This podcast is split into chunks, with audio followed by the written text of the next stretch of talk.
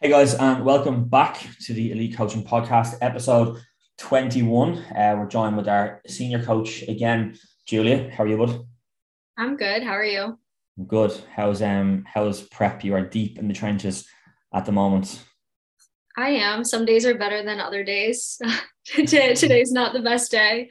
Yesterday was a good one, but that's just the name of the game. It's all right. It'll be better tomorrow. We just had a, a good a good conversation off air about Julia's roadmap, and you know we have some some pretty exciting shows lined up that we're going to go to, and you know one of the things we kind of spoke about is that that push that Julia's in at the moment, and it's it's a hard push, and I definitely feel for you, do it because I've been there before, and no doubt I'll be there again very very soon. Um, but I'm I'm excited to kind of see how this this this plans out. How have you found? The last kind of couple of weeks, we've really ramped it up again. and we've started to push it, you know, a lot harder. How have you found the the aggressiveness of this now versus what we've done before?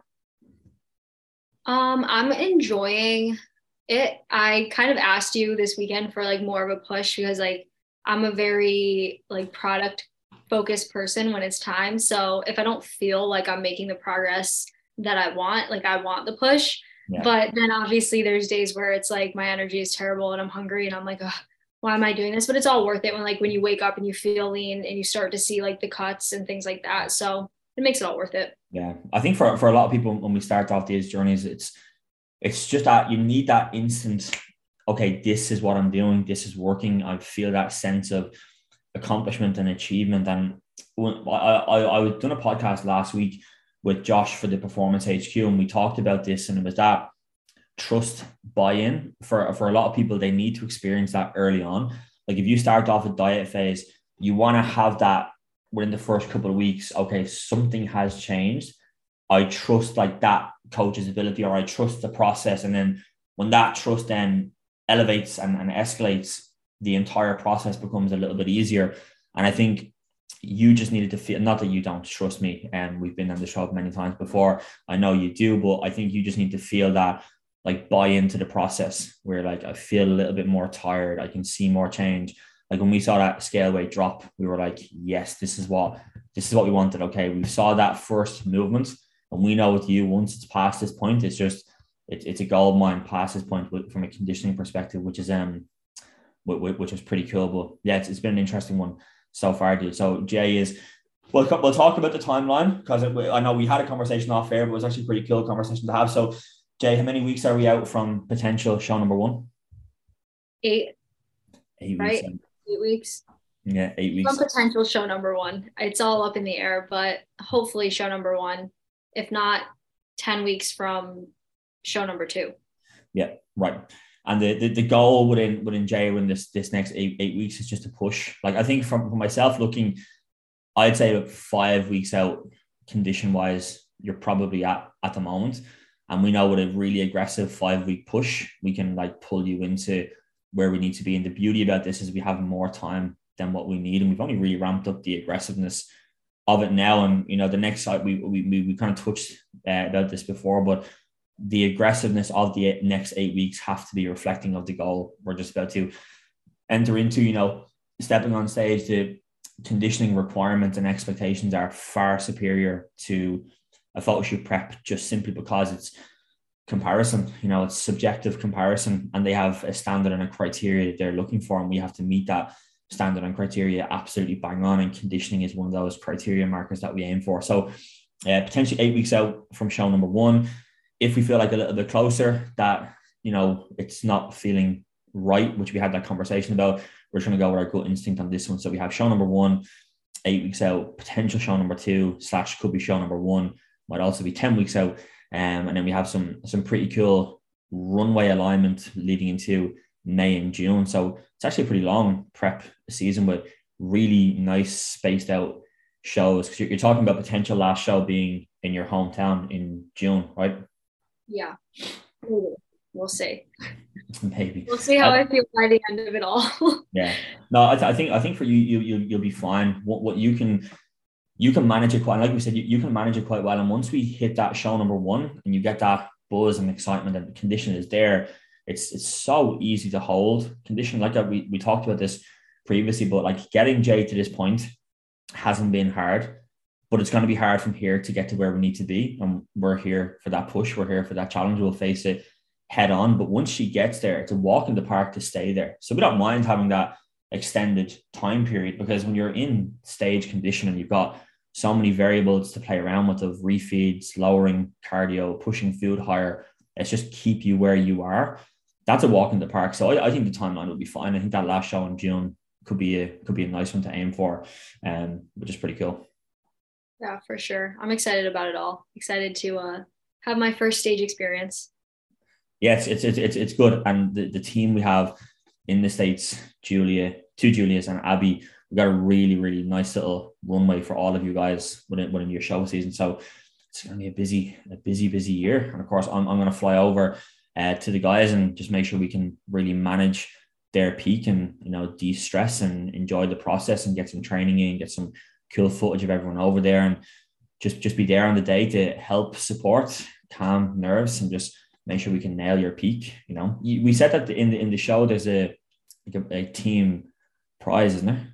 Yeah, a team prize. I think there has to be three of you, and there's three of us, so we're in the running. Yeah, three. Wonder what three wins. I wonder what the the the gift is for three three wins and an overall. I don't know. I think it's cash prize, five hundred dollars maybe. yeah.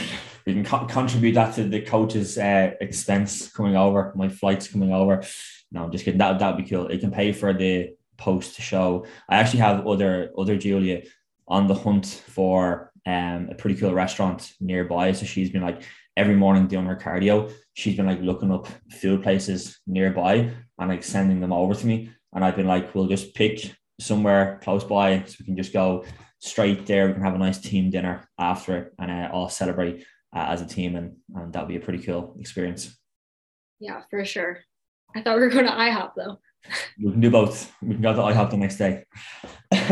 but your, your, your show will be over quite early. Like I, would imagine, depending on how it might run and how busy the show, the show will be, like you could be off stage by 1 p.m. You know, like if this starts at 10 or 11, depending on the way the class structure might run, you you could be fifth or sixth category in, you know, and you, you if the classes aren't that busy, you could like you could be in the arena for less than an hour and you're you're done. And then we can go straight to IHOP and then we can pick out where we go for the team dinner in the in the evening time. Perfect. Right. So we're gonna um we're gonna touch on female program design inside the space podcast and we're gonna give our take on how we program. And just to give a, a little bit of context, I suppose, behind this, we are a, coaching team that we predominantly coach females. Like 95, 96% of our client base are females. And I feel like we've always done quite well in regards to muscle building and, and creating a, a much better look, a, aesthetically pleasing look to a physique, going for a photo shoot, stepping on stage, or general transformations based on how we program. Um, and just kind of giving some context on why we do what we do, and just to give you all a bit of a better understanding about how we like to program for females, which I think is is, is pretty is pretty important to run with. So, um, okay, what we'll kind of kick off with, we'll, we'll kind of start from the get go really, and we'll look at like when a client initially first comes in. Um, Jay, what would be your like when you initially get a consultation in and you're thinking about setting up their their training program, what are the first things you're looking at off their consult form to just get your mind starting to move the way we move it? Definitely, first thing is their experience in the gym so far. Like, have they ever stepped foot on a gym floor? Have they ever picked up a weight? Do they know uh, kind of the ins and out of being on a gym floor? Hmm. That then second is looking at like what equipment they have available to them. Like, are they working out at their apartment gym? Are they in a gym that has everything we could possibly need. And then I think the third thing after that is what's their training availability? Like, how many days is realistic for them to be in a gym working out um, with a split that is going to work with their lifestyle overall? Hmm. Yeah, I think it's, it's it's good to look at like every aspect because the last thing we want to do is have a lower body dominant mesocycle that's six sessions per week with every piece of kit we can think of. And like Jay said, it's just not feasible for their timeline, not feasible for their um, time discrepancy across the weekend. If we're unrealistic with our demand and our ask, the, the product from their end is not going to be met. And I think it's, it's a good point to make because we, we actually touched on this as well before when we were talking about a fat loss, but it kind of inevitably is the same concept of trust and, and buying into trust um, with, within a process. And if, if you can program the way that Jay has just like said she does it in regards to looking at everything they they essentially can give you in regards to information and data. And you can write that plan that's specifically for them based on their experience their time what they have available to them. And they can go and they can just execute that. It immediately will create trust and buy-in from them. And then their want and their desire to fulfill that program is going to be met rather than this question mark that could potentially be put um, if, if it's not suited for them or if it's not ready for them to, to come true. Um, from, from my end of it, when I when I look at a start point, I'll take a little bit of it a different a different swing at it. Um, I look at like their physiques as a big one and look at like the muscle groups that we feel okay when we look at we're going to talk about like our pillars of program design now in a moment and what we really look to identify to grow, develop, progress amongst the mesocycles that we run. I look at their physique and I look at like basically anterior to posterior, left to right, like front to back, left to right, and we'll look at the muscle groups that we think, okay, where are strong, where is not. If we add more tissue here, will it present the best look and the most aesthetically pleasing look to a physique? And we have to have that like very personal identification. And in essence, write down the muscle groups that we want to add the most volume to, the most frequency to, prioritize inevitably amongst the mesocycle rotation to create the best and most most possible outcome. And then we need to look at it even even further. So we had like three categories of like we had a general online transformation, and then we had a photo shoot preparation, and we had like someone stepping on stage. The discrepancy of each is going to be way different again. So you need to look at that initial baseline person and identify them as like a, an individual. And then they need to be put in essence into a category. And then when they're in that category, even further detail needs to go in. It was just an online transformation. We would be looking at just improving the weaknesses that they have. You know, they have a very quad dominant individual, well, we might we will look at that from a, a programming perspective to say, well, obviously when they do anything, they do it through the quad. So when they hip thrust, it's coming through the knee. When they're squatting it's coming through the quad. They're very quad dominant. They like that knee flexion, their alignment of movement, the mechanics of movement.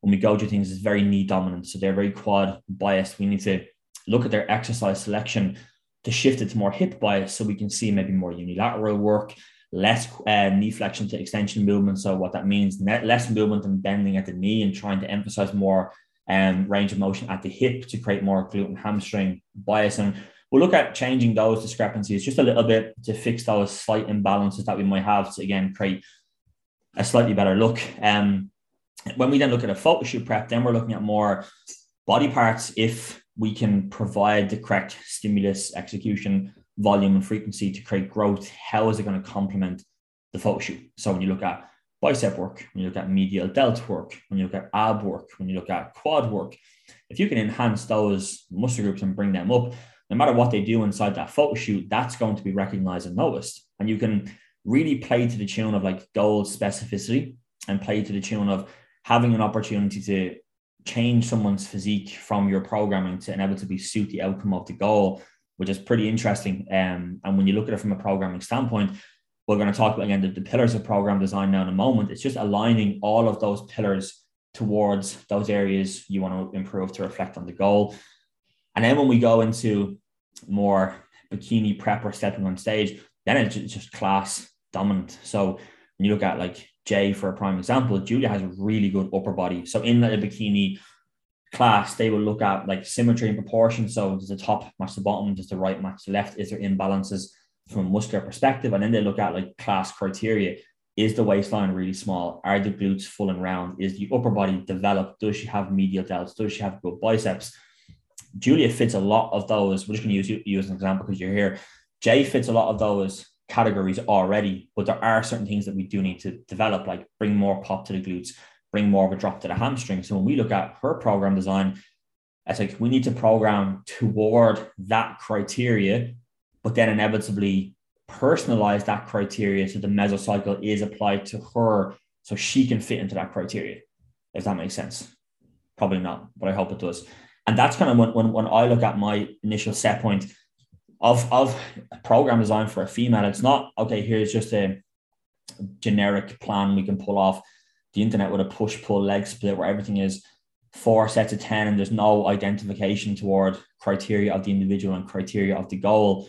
When we look at this like concept of personalized programming, that's what a personalized program is, in my opinion. Um, anything you want to add to that, dude?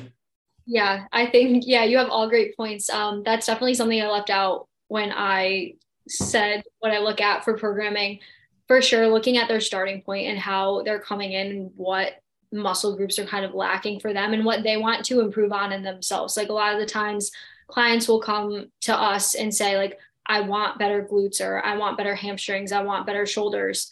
And then you look at their physique pictures and they've already identified kind of that weak point for themselves. They know that like they're not getting where they want to be with what they're doing with those muscle groups. Um, and then taking that into consideration when it comes to their programming.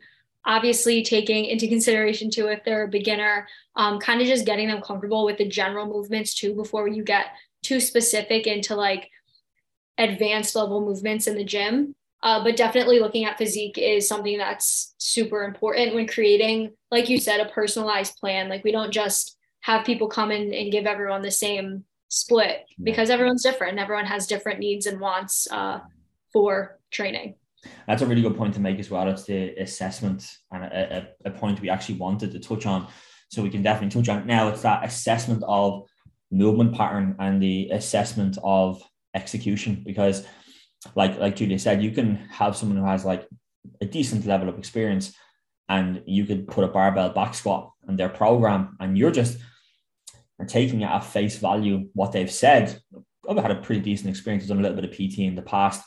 I'm I'm I'm good to crack on. And You're like, okay, pretty well experienced. Let's do a barbell back squat, and you never assess video feedback, and then you see it once, and you're like, okay, you actually can't back squat, your mechanics are just way off. We need to like strip this back. What's kind of your, your approach to that? So is it like when the first couple of weeks you'll start like drip feeding them to start sending over some video feedback, or what way do you work that like response when you're actually looking at their program design? Yeah, for sure. Within the first couple weeks, asking, um, or even I'll ask my clients to like, what in here, what movement have I programmed for you that you don't feel that comfortable performing? like what do you feel like is your weak spot? And then they'll tell me and i'll say all right week one send me over a video of you doing that. And i'll assess and see if it's something that i want to keep in um, or pull it back and strip it to something easier and work on like the actual mechanics of the squat before we load the bar on the back. Um, and then obviously as time goes on and they progress and get stronger and better we can add those movements back in yeah yeah that, that, that that's spot on like identifying where they might be having an issue and then trying to solve that problem. Because the thing about a movement, and I, I say this to my clients all the time, and I know people get really put off when I ask for video feedback because I think I'm going to absolutely annihilate them with their with their footage that they send over when it's not the case. If your coach asks asks you for feedback, please send it to them because you have to understand about movement. There is no right and wrong way to do anything. Realistically, if if I say send me a video of a back squat and you can't hit parallel, who's to say that's wrong? That's just that was your interpretation of how you thought that movement pattern was supposed to go. And all me and Julia are going to do is inevitably give you our interpretation and why our interpretation might be slightly more beneficial if we create more depth, if we slow down momentum, if we create a pause in the bottom range. But we don't just tell you what you're doing is wrong. We would never tell someone that they're doing something wrong. Very important as a coach and going off on a slight tangent here, but it's an important point to make that you never make someone feel like they can't do something. You have to always have that like sandwich approach where you come in positive, you give them that little bit of constructive feedback, and you finish on something positive so they can take away the feedback that you gave, but you've done it in a very positive way. So they can walk away from it and say, This is awesome. They fixed it, they fixed it, they told me what I need to do, they told me what I need to improve, and I have good positive feedback to move forward with. And it's a good point to make because I say to people all the time, I'm like, don't worry about sending me something, no matter what you think is right or wrong. And we get it all the time. Like we use movements that might not be like common ground. If I ask for like a cuff attachment side raise, or a cuff attachment, tricep extension. Those are things that people really have to like, okay, well, how, really, how do I set that up? That's where sometimes a little bit of confusion comes in. But if it's just your normal run the mill, leg press, shoulder press, squat pattern, you can't do it wrong, but there might be more efficient ways to do it. So when we take in your feedback, there's certain things we're going to look for. We're going to look for execution. So are we creating, you know, full range of motion? Are we allowing the body to go into we would call passive or active range of motion? So active range of motion is inevitably where you hold maximum control over that load from a joint structural standpoint. And passive range of motion is inevitably where the load has pushed you into a range of motion where you have no control over. Prime example, you put someone onto a leg press and they come into the bottom range and their hip remains stuck to the seat, they are in active range. The second their hips start to roll off the seat, they've come into passive range of motion because the load has forced their hips into that position. Another good example, and this is something that a lot of people should look to identify when you're doing a hip thrust. The knee should always stay over the midline of the foot. And if we assess video feedback and we see the knee drop away from the midline of the foot and back towards the body, that barbell has pulled your knee towards you. So your hip has essentially stopped moving because it's hit its maximum range of motion because you've got a barbell and the pad on it. You can't achieve any more flexion or bend to the hip, and the knee has pushed you back. That's what we're looking to assess. We're looking, we're looking at those things to be like, okay, can we stay in active range of motion? Is your overall range of motion and just general execution good? Is the setup right? Is it the right bench height? Is it the right angle on the leg press? But other things that we're looking at as well, which drives me mad when people do this, when people send me over a video and they're like, oh, this is just my warm up set because I just want to, so you can see how my form is. We're also looking at like intensity and we're looking at intent and we're looking at what's the purpose of this set so when we talk about that, like program design, if I if I have a female who like we need to grow glutes, you're going to do a bikini class and you need bigger glutes, and she's sending me over like a hip thrust or a hip drive or a hyper extension, and it's not being done at max load, it's not being done at intensity, there's no intent behind it. Those are things that we can also change and we can also look at to give good constructive coaching advice on to be like your execution was spot on, your like your range of motion was great, but excuse my language, you're, you're fucking training like a pussy. Like there's no weight on that bar. You need to apply because again, people don't people don't know. People could think I'm doing what I thought was the right thing to do, and we assess it and we're like, no, no, no, no, no. You need to be training at much heavier load. You need to take those sets to failure. That is not a failure set. You need to hit that failure point, and that can really change the game for a lot of people, right? Yeah, I definitely agree. I feel like a lot of the times when I ask for video feedback, it is for that point. Like just making sure and like assessing that the client is actually like physically pushing themselves. Yeah. Because a lot of the times, like I know for myself personally too, like I think I'm at my failure point, but like I'm actually not. And if yeah. I had someone, if I had someone behind me saying like, you're not even close, like you're moving, that's moving smooth. That looks like the first rep. And then I know I need to push myself a little bit more. And that's kind of the difficult thing about being an online coach is like you're not in there in the gym with them to like push them. So getting that feedback and kind of just being that voice of reason for them that you, you can go a little bit harder. Like, don't be scared and don't feel bitch. Uh, okay. Load that bar up. Um, yeah, that's that, that's that's that's so so true. And I've had this in the past with a client where I think a, a brilliant exercise to assess this on is a split squat you put someone into a dumbbell rear leg elevated split squat and you tell them that that set, there's a demand on that set to go to failure, their last couple of reps should be like the worst experience of their life. That should be a very, very tough set to go through. But people don't have an understanding of what failure is. Like people don't realize what true failure is. So we've done this in the past with clients, and it's a very, very good point for them to make where they're understanding what failure is, right? Put them on a spin bike and every like 10 to 15 seconds, start to turn up the resistance on the spin bike. And you're going to start to get to a point where that resistance becomes very high and their legs are starting to really slow down. And you come to a point where that resistance is at full whack and they physically cannot move that spin bike anymore because their legs are just hitting such a point of fatigue. They've gone so far to a point of failure that that spin bike has stopped And then you can take that back and you can say, okay, you understand now what failure is. That inevitably is the, the concept of fail. And you take that and you then apply it to a lat pull down. You apply it to a leg extension. You apply it to a split squat, hack squat, leg press, shoulder press, whatever it might be. They just don't have that realization of what that feels like. And it's, it's always good to have because you can you can tell them to go into a, a leg extension and keep going, but they might just not get that sensation unless you're there with them and you can absolutely bury them. They just don't know what it is. But that spin bike is a really good tool to use for coaches out there because I think it's it's probably the only way you're really going to get them to understand what failure is because it is from a muscular perspective. Like it's that you're, you're pushing against resistance just like they would on a leg extension or a leg press.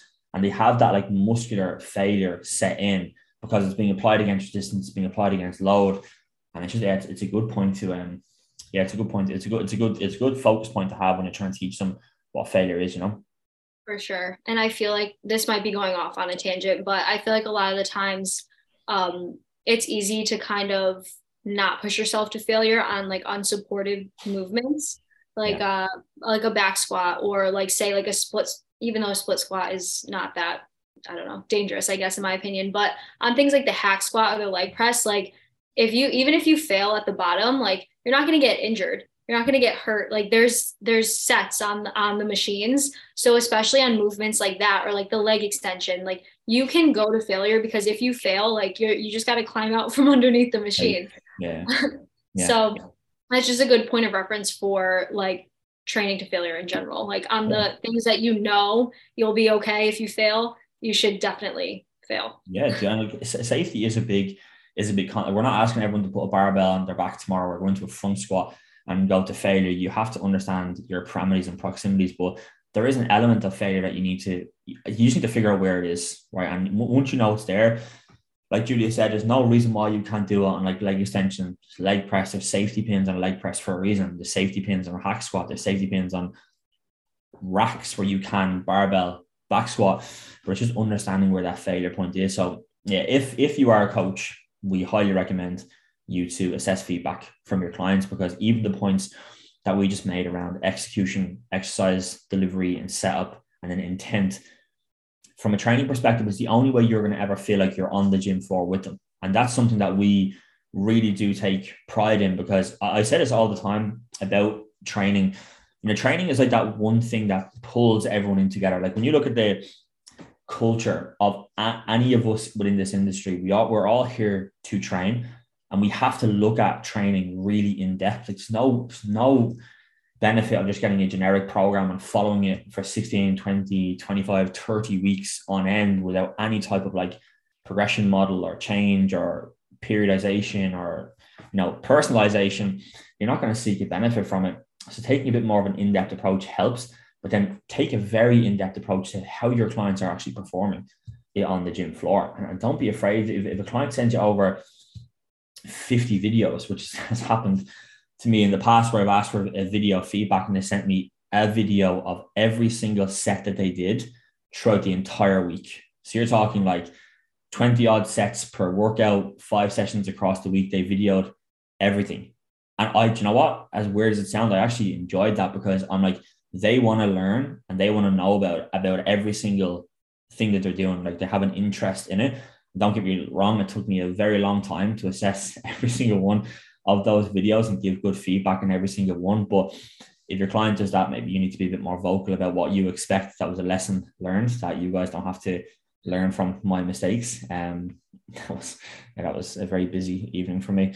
Um, okay, so what we're gonna touch on now, I think is, a pretty good point, and it's definitely a common misconception people have is when you are training Jay, should should your training change when you're in like a caloric deficit versus a, a surplus? Should there be a shift in program when you do go from phase to phase? There should be not necessarily a shift in program, but maybe like a shift in volume and like intensity. Um, when you're on like a prep, for example, like me right now, if I had like five sets, five like straight sets of every exercise, like I could probably handle it but if we were to touch like my my loading sets and they were to go up to three loading sets, I would probably I would probably walk into the gym. Like I don't think um, my body could physically yeah. handle it. Whereas opposed to like with if I'm in like the off season and my food is really high, I, my cardio is low, like I have a bunch of I have a bunch of gas in my tank. Like I can push really hard in those sessions because I know the rest of my day is pretty chill. So I think it definitely depends, not like your program design. I wouldn't say much different, but definitely the intensity and like the volume within the session should change. Yeah, uh, one one thousand percent because like the, the, the, recovery demand in each phase is so different. Like Julia said, when when, when Jay was in her off season, we had like total total sets per week were probably five times higher than what they were at the moment because she has more food, and that battle against fatigue, that fatigue to stimulus ratio was was so far to the point of stimulus because she had so much food, her recovery capabilities were so high now at a point of prep where food is down low, cardio is up high, there's way less food in the tank, way less supply and demand on recovery capabilities.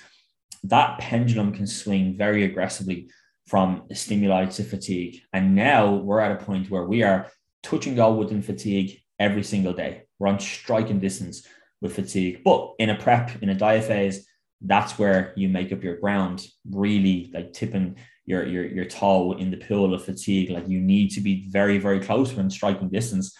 But from a, a training perspective, you need to have that identification of when is the right time to use training at your advantage, use volume at your advantage, use frequency at your advantage, and when when do you not?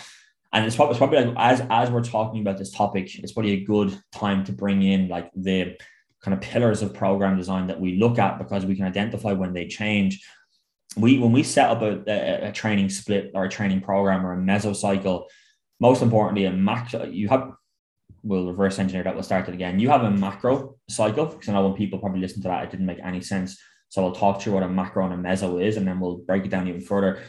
A macro cycle is an overall goal. So when we reflected back to the very start, we said we had a goal for these individuals, and those individuals had very specific and niche goals that we needed to apply by, whether it was a bikini competitor, a shoot prep, an online transformation, no matter what it was, that was their that was their main goal they're aiming for. And that goal is then subcategorized into smaller goals. And those goals are what we call a mesocycle. And a mesocycle is basically a training plan that lasts for 12 to 16 weeks and it has a specific outcome that reflects the macro cycle. And we go from meso to meso, and we constantly change the mesocycles to change the adaptation to create new responses, but all the mesocycles immediately reflect the macro cycle. Okay. Hope that makes sense. I think that was a good. I think that was a good explanation. Yeah, because I I, I kind of thought I was going to butcher that because it's kind of very hard to understand when you're on when you're probably listening to this via audio. Um, but so like subcategorize them below that inside each mesocycle, you're going to have certain pillars. You're going to have volume. You're going to have frequency. You're going to have TLA, which is your total load accumulation, then we're going to have execution demands. And these are things that need to be quite specific. So when you look at your volume, your volume is inevitably how many sets and reps you can apply to a specific muscle group spread across an entire week. So when we look at, let's say, Julia, again, we're just going to talk to this kind of off season versus prep scenario. In Julia's mesocycle now, her volume of total sets and reps per muscle group across an entire week is way less than where she was on her off season. Her volume was way higher because those recovery demands are way different. When you look at frequency, this is how many times per week a muscle group is trained. So we would want as high a frequency as we can basically get. You know, we want to you'd want to try to keep frequency maximum based on their recovery capability. So again, now during prep, we can keep the recovery, we can keep the the frequency high because the recovery demand is not as high because volume is not as high. But then when you look at in the off season, you know, you want to keep the volume high, but you want to keep the frequency high as well. So you want to have a very good relationship between the two spread across the entire week. Now, when you look at TLA, your total load accumulation, this is where it can get a little bit tricky. And this is where people have like a misinterpretation of how volume can be applied to total load accumulation to inevitably create much more of a hypertrophic response. So when you look at the skeletal system, when you look at hypertrophy, the term hypertrophy means to duplicate or grow a cell. But there's many different hypertrophic things that happen in our body. Like cancer is a hypertrophic disease because it increases, duplicates, or enlarges the size of other cancer cells. We're trying to do that from a muscular perspective. So we're trying to create a bigger demand on muscular hypertrophy. So when we look at the total load accumulation, this needs to be applied very differently inside of a off season or a prep scenario. Now at the moment, Julia is applying what we would call a, a micro load system, where every single week she has her logbook, she has her set numbers, she has her set volume and set frequency to be operate from, and she tries to get a little bit stronger every week. So as the weeks go by inside of her mesocycle, her total load accumulation is just building, right? Very, very gradually on a week to week basis. The more load we apply, the better response or better adaptation you're going to get to a muscle to force growth on that muscle.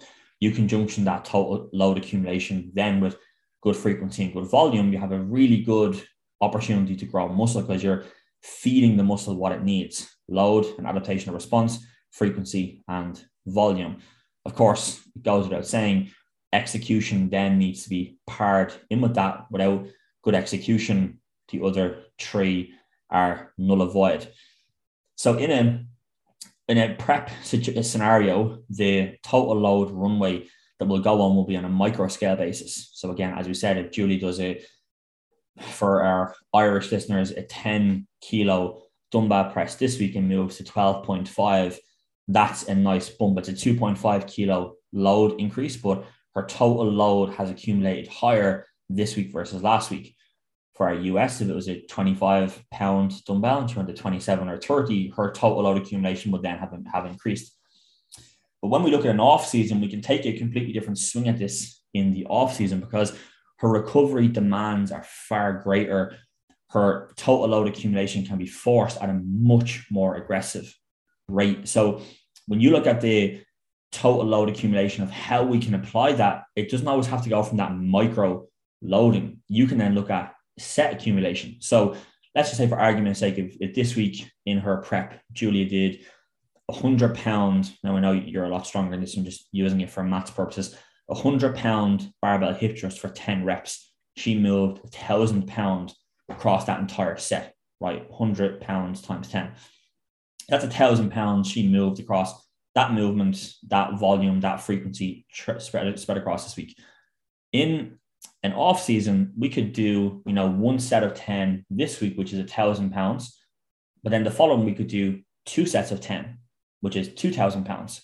So we haven't just jumped up like we would in a prep, a five pound or a 10 pound. We've jumped up a thousand pounds. So that total load has not only gone up by 10, 10 pounds, which would be like 10%, it's gone up by 100%. So that total load accumulation runway can be way more aggressive in an off season phase versus an actual prep or a diet. So when you look at like program design, like we said, should it change? Like, like Jay said, it really depends. Like it really does. And you need to have like a different mindset, I think, be behind both because you can't use the same tool to fix two different problems. Like in a prep, the problem is way different than in an off season. Like your recovery demands, your position of failure, that stimulus to fatigue ratio is way different versus during an off season when again recovery is way different. Like you're so far to the side of stimulation, you're very far away from fatigue. Like you can utilize the same structure of the meso, you can inevitably use very similar structures to frequency. Execution stays the same, but that position of volume and total load accumulation can be very much different depending on the outcome of each goal. Does that make sense? Yeah, I think it makes sense. no, just um just generally speaking, like if you're in a very intense like dieting phase, like a prep or you're really deep into your own personal diet, like it's gonna be harder as your food is lower and your cardio is higher to use that energy for training without pushing the limits of fatigue. Whereas if your food is high, your cardio is low, you can push your like that's the only thing that you really have to focus on is like pushing that weight and getting better. You can add more reps, you can add more weight each week. It's going to be a lot easier uh, for not easier per se, but it's going to be a lot safer, I guess, to push more weight rather than when you're in a deep end of a diet to focus on that training volume and focusing on progressing it as much as you would in an off season is basically what we're saying.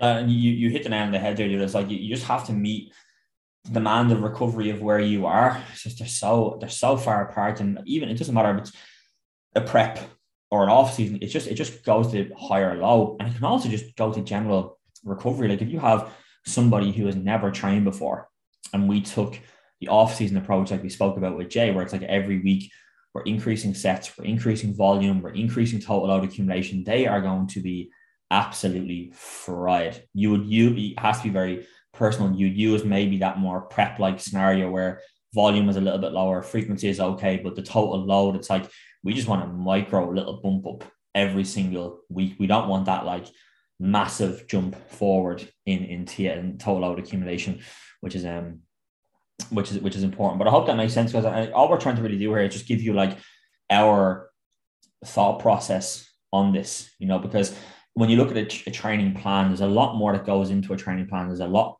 deeper thought process that goes into it as well. And um, we're just trying to give you our our our, our, our take on it.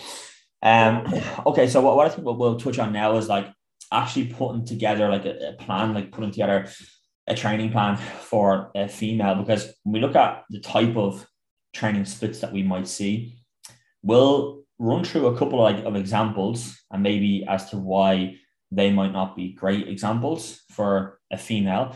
And then we'll maybe go a little bit more into how we like to program and use like mesocycle examples of what's like very common one to be like upper body, lower body, which like spread across the week, you have an even discrepancy of upper to lower because your volume is the same, frequency is the same, total load per muscle group is the same. Now, you find it very, very unlikely that a female would need that much upper body frequency driven in. Um, because when you look at the aesthetics of a female physique, like what are we trying to bring up the most? Like 99% of our clients say we probably have the same answer to this, like glute ham quad. Yeah. You bring up that, bring their waist in, that you're talking about the ideal physique. Every woman wants small waistline, a little bit of development upper body, but like a good development within their lower. Um, and w- do you think it's not wrong? There's no, again, right and wrong way to do this, but people who follow those just generic splits, like why do you think they don't get the result and the response that they're probably after? What do you mean? Like, like just if they, if they follow that upper lower, where like the volume of their upper is matching the volume of their lower, but they want to have that like lower body development. Well, because they're not pushing the also just going on a tangent with that is like if you think about the um, amount of weight your lower body can push like just overall in general like you're a lot stronger in the lower body yeah. than the upper body uh, so following the same amount of volume for both parts doesn't really make sense if you're trying to achieve like a, a bigger look on the bottom half so you just got to take that into consideration first one one thousand percent but yeah we see it all the time we see it all the time. Push pull legs can actually be brought into this conversation as well. People think a PPL split is the best thing since sliced bread, and it can be if programmed correctly. So a push pull leg split inevitably can be like push upper body focus, which is chest, shoulders, tricep, pull, which can in like the context of most programs on not how we do it because we always pull a little twist on this. Inevitably, it's back. They'll do like pulling, rowing motions. Sometimes they'll have a hip hinge, but most times they won't. And lower body will be full legs, which inevitably, when you actually think about that, that means that lower body is the least amount of frequency and volume because they have push pull. So it's like a, a two to one ratio of upper body dominance to lower, which, but how many people follow a PPL split? A lot of people, but their legs are the least amount of, of volume attached and I think you can follow a structure and a system because I love a PPL split. Like I think push, pull, off, legs off is a fantastic way to program because over a seven day split, how that cycle returns again can be great if we change the structure of the push, then we change the structure of the pull, and we you know what I'm going to say here, and we kind of pull it into our own words. How would you change the structure of that pull? the pull would be probably big emphasis on the glutes and the hamstrings and like a touch up on the back. So, and then you think about that push pull rotation, you're hitting the glutes and the hamstrings one day, and then you're also doing a full lower. So you're hitting all those muscle groups twice and then upper about like one and maybe a quarter of the pull day. There you go. So what we did was, yes, we're still following that PPL, but instead of our pull being a back day, we've inevitably shifted it into a posterior with probably 70% of that being in glute and ham with maybe like a hip hinge in there, but then some upper lat work as well. So what we've kind of done there is we've instead of having it like a two to one ratio upper to lower, we've kind of flipped it and now we're two to one lower to upper. Just by having a little bit of a considerational change. But if you look like a male versus a female differential in program design, for a male, you would keep it at structure number one because it reflects our needs. We want to have more volume on the pecs, on the shoulders, on the lats, on the upper back. We want to create that upper body dominance. But in a female, you need to flip that around to the demand and the goal specificity of them because that PPL, if following it the traditional way, is not a female dominant meso. Yeah. It's, it's, it's actually the complete opposite. You want to make sure we can flip that. So you're inevitably having like push full posterior, full legs, which a lot, a lot of people will also incorporate a little bit of quad work in their push session. I've seen it more being like anterior, posterior, lower, which I really like that split as well because you're kind of your whole volume then increases furthermore because your quad dominance has caught up because you will hit like glute and hams on posterior and then you'll hit glute and hams again on the legs. So you'll have that like even now fluctuation through your glute and ham dominance will be a little bit of a higher um, volume point. Yeah. I think um, push pull lower in the way that we like to structure push pull lower for females is a great overall starting point for someone I think getting comfortable in the gym. Yeah. Too. Um, because you're hitting those same movements like in a seven or whatever seven day span you're hitting those same movements so consecutively you're getting so comfortable with like learning how to push yourself with just those same movements over and over again that i feel like if it's your first time walking on a gym floor and you know every like five days you're going back to the same movements you get really comfortable um, and you kind of learn how to progressive overload your moves rather than going in with a five day split where you have something new each and every day it kind of just i think it's like a nice way to kind of ease in yeah. to a training split, to be honest. Yeah, like you said, the, the volume and, and, frequency element is just perfect. It's absolutely perfect, and you can like dive, dive even deeper into again to make like more specificity. So, like Jay said, you can have high frequency of the same movement patterns hit, or you can pull in like a PPL rotation. So you can have push pull rotation one, push pull legs rotation two, where you hit like a hack on day one and you hit like a back squat on day two. You can challenge this more or less the same, and that's like what Julia said. Like if you brought someone in and they were just like a, a base beginner, it's a nice progression model to run off. You can have like baseline push pull legs. Okay, here's rotation two. You have P1, P, P2, uh, pull one, pull two, legs one, legs two. And you have these like different progressions you can have within that meso as well. But I just want, I just want to dive a little bit more into that and now talk about like movements because this is probably going to stir the pot a little bit with people. But when we look at like push day for a prime example, let's talk female versus male. From a male's perspective, we would see a dominance of what, like a lot of chest work and some shoulder work and some tricep work. From a female's position, like where should that change and how should that change? Uh, not so much, uh, not a lot of like middle chest work, a lot more like shoulder work, delt work, uh, triceps. I would say primarily on a push day, we're hitting all the parts of the shoulder primarily yeah. rather than any chest movement. Yeah, this is definitely going to stir the pot for a lot of people. But uh, when you look at it, the aesthetics of a physique, why should a female have that high of a frequency of volume of chest work? Somebody please explain to me because no matter how much tissue they grow, why waste that that effort? Like I, I I've nothing against flat barbell pressing. I think it has a phenomenal point and a purpose from a strength perspective. But from an aesthetic standpoint, when a female, it has no place in a training program.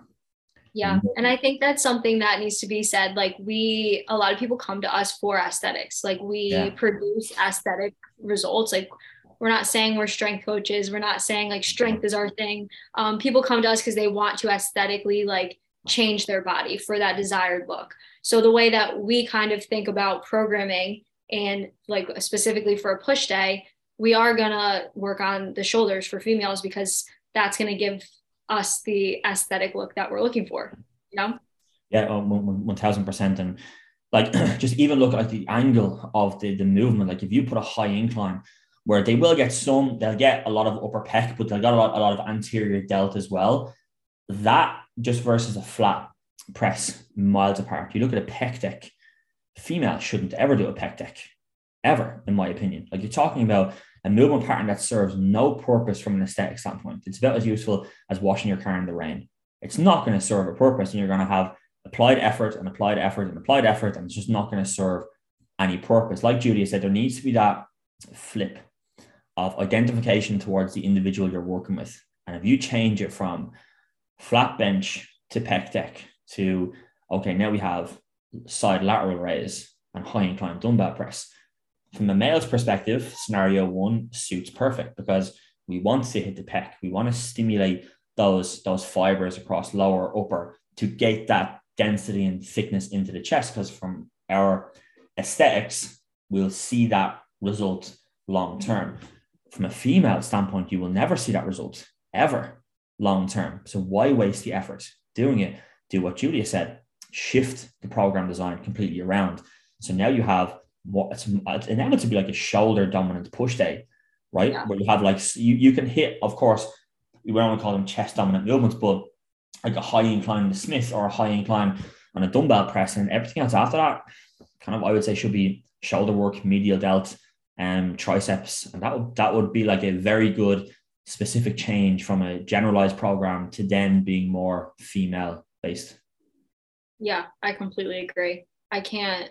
I don't think I've flat. I don't think I've flat bench press since I don't know when. Just because that's not but i think it's all specific to the person. Like that's not my goal. My goal isn't to be a strong bencher. My goal is to have nice shoulders. So yeah, that's why i choose to that's why i choose to train that way. And that's why i program that way as well because i know people come to me and they're like how do you get your delts like that? And i'm like let me help you.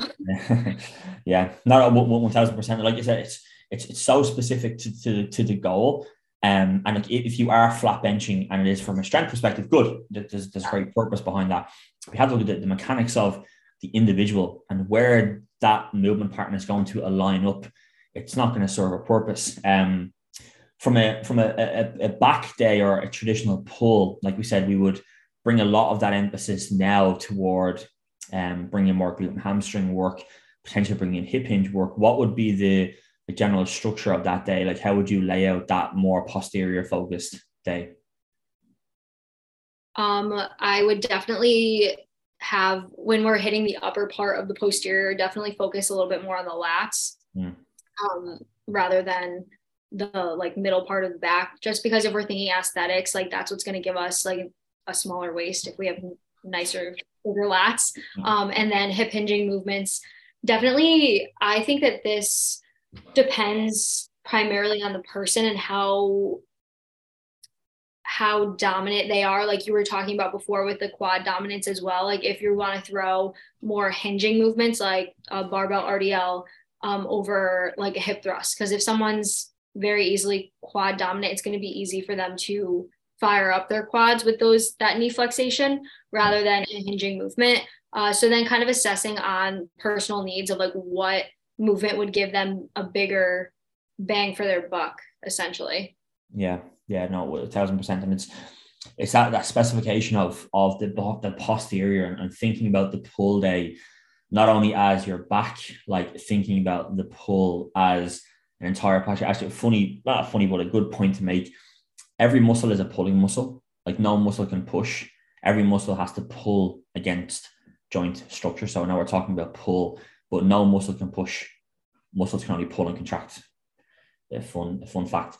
But when we are talking about the posterior, this pull day posterior, we want to create that even discrepancy upper to lower. Like you want to make sure you have good amount of, of glute work, good amount of hamstring work. If you're training the back, like Julia said, a good amount of lat work. You know, inevitably you're going to get like scapular retraction to target your traps. You're going to be hip hinging, so you will have that like isometric demand on the traps as well. But you want to make sure the lats are being really targeted into their shortened and um, fully shortened and fully lengthened range of motion, just like you would with the glutes, just like you would with the hamstrings. Just having that just female specificity to it. Think about a female. Think about where you want to put muscle. What in six months' time, if they run these mesocycles and they have many different opportunities to change movement patterns and grow and progress and adapt, how is that going to look long term? Like that dominance of glutes, hams, having the lats in is going to create the best look possible.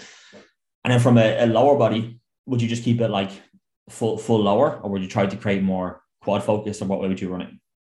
Um, usually I would create if I was doing a push pull lower, I would create a little bit more of quad dominance since we are hitting like the glutes and the hamstrings on the pull day. Uh, but definitely touch up the glutes and hamstrings on the full lower day. Yeah. Yeah. It's it's it's a good it's a good point to make as well when we reflected back earlier when we were talking about the frequency. Like if you look at a seven day split, if you do push pull legs rest, push pull legs rest, you're hitting everything twice so sometimes the glute and hamstring frequency on that second lower doesn't need to be as high because you've literally hit them 24 hours beforehand.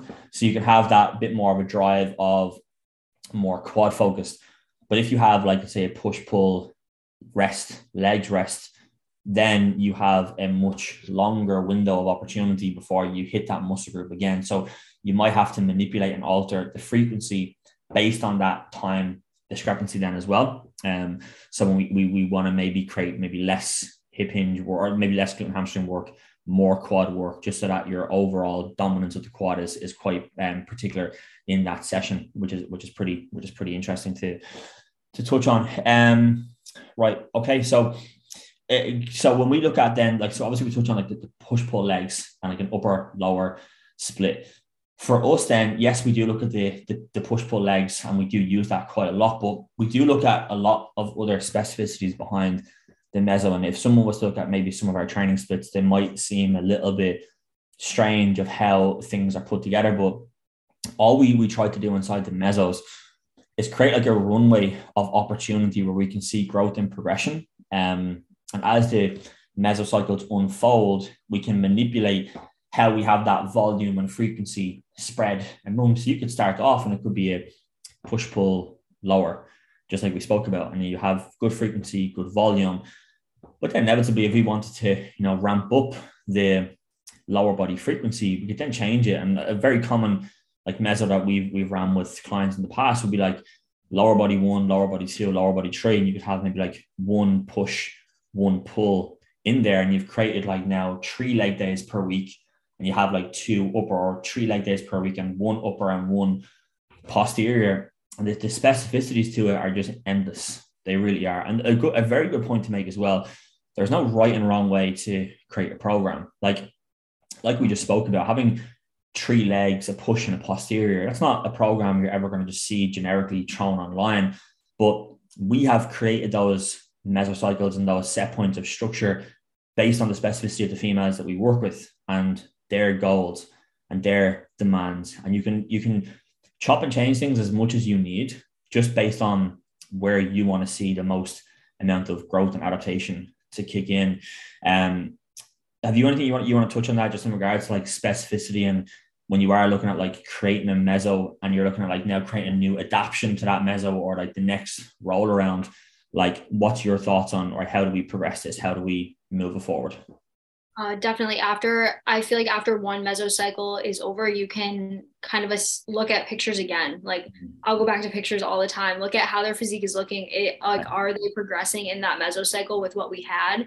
Um, say they had three lower body days, two upper, and they're coming in very quad dominant, and like their lower body's coming across, but their posterior chain um, is kind of lacking now. Yeah. Maybe now you take out one of those like full lower days and you throw in a posterior day. Um, and kind of just looking at as they complete those different cycles what is now lacking and what needs like a little bit more help and yeah. you can always change around like just because you have one mesocycle where you had this certain specific split doesn't mean that's what it's going to be forever it's always like a need analysis i think yeah big time and just just that kind of like further a point that you made there when you said we look at muscle groups and we see muscle groups that need more help and what like what do we need to do? So when you look at it from a volume perspective, and again, if I go too quickly through this, please slow me down. Or if, if any of you don't understand this at 100%, like message me and I'll discuss. There is different like volume parameters you can work off, and each parameter is going to give you a different response. So we look at MEV, MAV, and MRV. So what and essentially they're going to look at is like minimum adaptive recoverable volume. So the minimum amount of volume you can do to create some type of response, the maximum amount of volume you can do to create the most response, and the maximum amount of volume you can do you just can't recover in essence from. So when you're looking at your your position of new mesocycle change, you have to almost like look at the muscle groups and think to yourself at some way throughout this volume setup, I'm going to have to have MEV, which is minimum effective volume applied to A, B, and C. And I'm going to have MAV, which is maximum adaptive volume applied to C, D, E. And we basically then write the mesos looking at, okay, if I have let's say Juliet does not need any more shoulders. Her delts are one of her strongest muscle groups, but we need more glute and hamstring. So for her in this meso, it's like, okay, well, minimum effective volume is going to be applied to delts and triceps. Maximum adaptive volume is then going to be applied to her glute and hamstring. So when we look at the mesocycle shift, we now have a different direction of volume.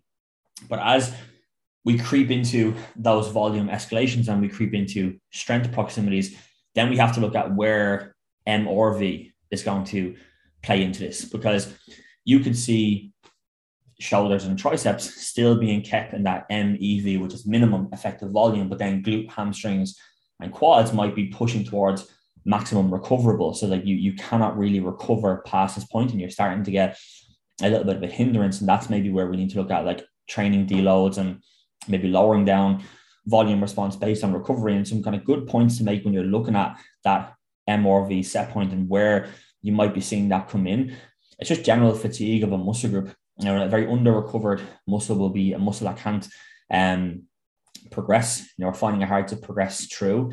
Um, overall stamina and endurance is starting to drop off within that muscle group in that particular session. You're finding that, you know, even though we're our frequency standpoint should be allowing maximum recovery, we're still not really recovering from session to session. Like we train quads on Monday and we're coming back in again on Thursday, it should be okay. We're still feeling that little bit of an ache, a little bit of a pain, and just general readiness to train is just not there. You have that like internal cue from the CNS to say, right, big man, slow down here. You do not need to go in here and get back in that hack squat again. You need to focus on your recovery.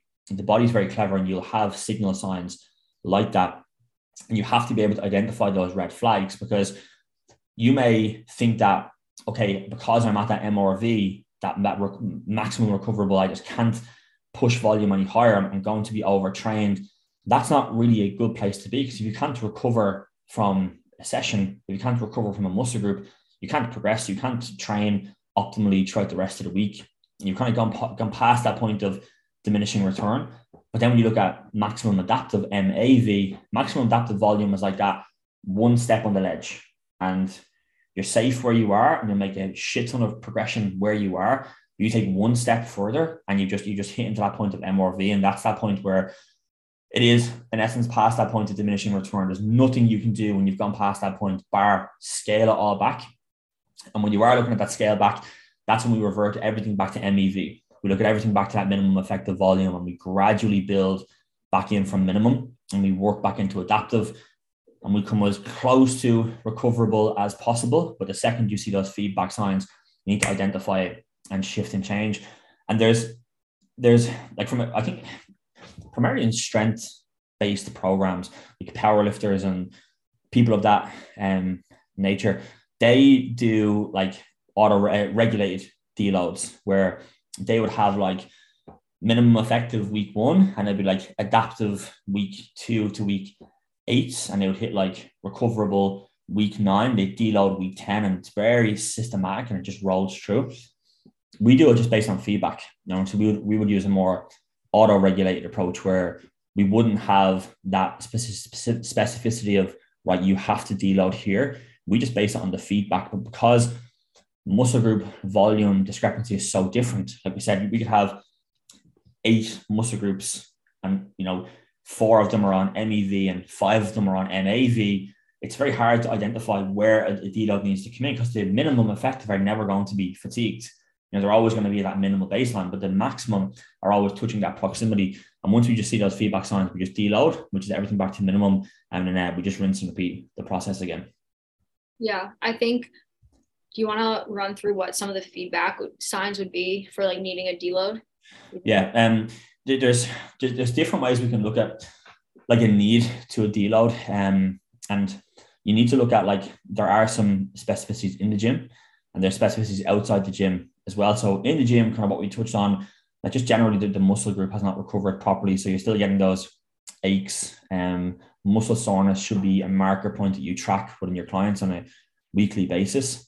If you have a check-in sheet, you need to have an identification of muscle soreness because it's going to be your only real marker point in the gym where we can look at.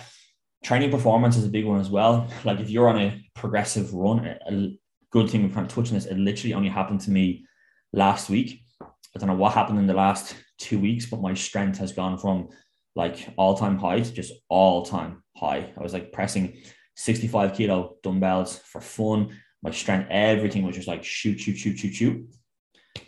Lo and behold, I pushed the boat far too much and I had to deload and um, this week. But because my progression was moving so fast, and then my progression completely stopped. And I knew I've pushed the boat way too far within this. So I identified my progression as a point that I have overtrained and I've overstimulated, and my volume has just gone to that point where I'm just not recovering from it anymore. I needed to, to, to scale back. Outside the gym, then there's there, there's other feedback points you can look at. So ability to focus is a is a is a pretty big one. That's just a, an overall sensation of central nervous system fatigue. You, you can't focus on day to day tasks. Your cognitive function has just completely down regulated to a point where you cannot do the simplest things that you thought you could do. And people ignore that. People think, oh, it's just something else I'm going through. You know, I'm, I'm just having a bit of a weird couple of days. No, no, no, that's a sign. And, you know, me and Julia, I spoke about this recently. One of her clients is like, when an engine light comes on in your car, you don't ignore the engine light you identify, the, the engine light. It's like pain during movement. If you get pain in your knee, you don't ignore it. You go and get it fixed. These are like those marker points that we're looking at. It's like if you're not progressing, if muscle soreness is there, if there's an, ability, an inability to focus on simple tasks, that's the engine light has come on, and you need to address that engine like The overall energy throughout the day is a, is a pretty big one. And um, appetite dropping down again, that was a, a very good uh, marker point for me. Like I'm in an off very short off season, about to start prep again in June, and my calories are like four and a half thousand, close to four, four and a half to four seven training day, um, non-training day. And like I'm a pretty good eater. Like I can I can grow, but I don't mind getting food in. And I was consuming like three, three and a half, and I had zero appetite. And my my digestion was like starting to give me some feedback signs. There was a lot of stress on the body. So if you notice appetite completely shifts down, that's also a sign of of being overtrained.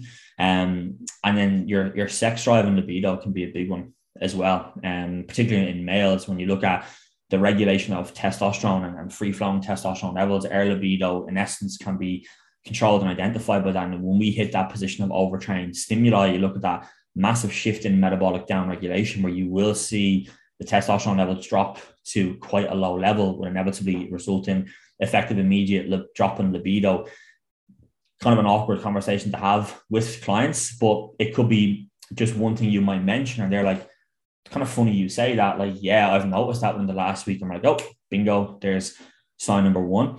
But what's kind of interesting about this as well is that they're not all going to come together. You might get one or two, you might only get one, you might not even realize you have one. But it's just as coaches, you have to have that set point. Like everything we've bar sex drive, everything we've spoken about in our in that conversation is in our check-in sheets. We ask every single one of them points on a week-to-week basis because we're trying to identify where those where those problems may be. And you need to be able to have some way of communication where you'll just identify one or two little of the little shifts and changes in the norm, and you're like, oh, that's a little bit strange. Where we don't usually see that dip in appetite, or we don't usually see that inability to focus. The muscle soreness has creeped up a little bit more, and you dive a little bit deeper, and you see well, volume is quite high and you haven't really been progressing. We're not seeing that anymore. Okay, you, you've hit that overtrained stimuli, it's time to it's time to scale back. Yeah, that's how we'd we'd identify it. Yeah, thanks for explaining that. Is there anything else you want to touch on, dude? Because I think we've kind of more or less covered everything from a, a training standpoint. No, I think we I think we covered it all. Awesome. That was good. Now I'm, I'm happy with that, and it's, it's a topic that we kind of wanted to. I, I want definitely want to speak about anyway for a while. I think it has so much prevalence in day to day programming and what people kind of do on a day to day basis, and coaches who listen to this, how you can adjust your just overall consideration for program design. Um, after listening to this, I think it will definitely help a lot of people. So I'm happy with that. Yeah. Well, it was a good conversation. Definitely insightful for people too who not even just starters, like people who are pretty well into their um, training and comfortable on a gym floor, just getting some insight on, especially for us, like programming for aesthetics and physique rather than for strength. It's just a kind of a different spin and take on things. Yeah, and it, it's it's it's such a it's such a it's such a shift in different worlds, but there's so many like correlations between the two, and people think you can jump back and forth from one set program design to the next, but unfortunately, it's not the case. So that was good. I'm very happy with that.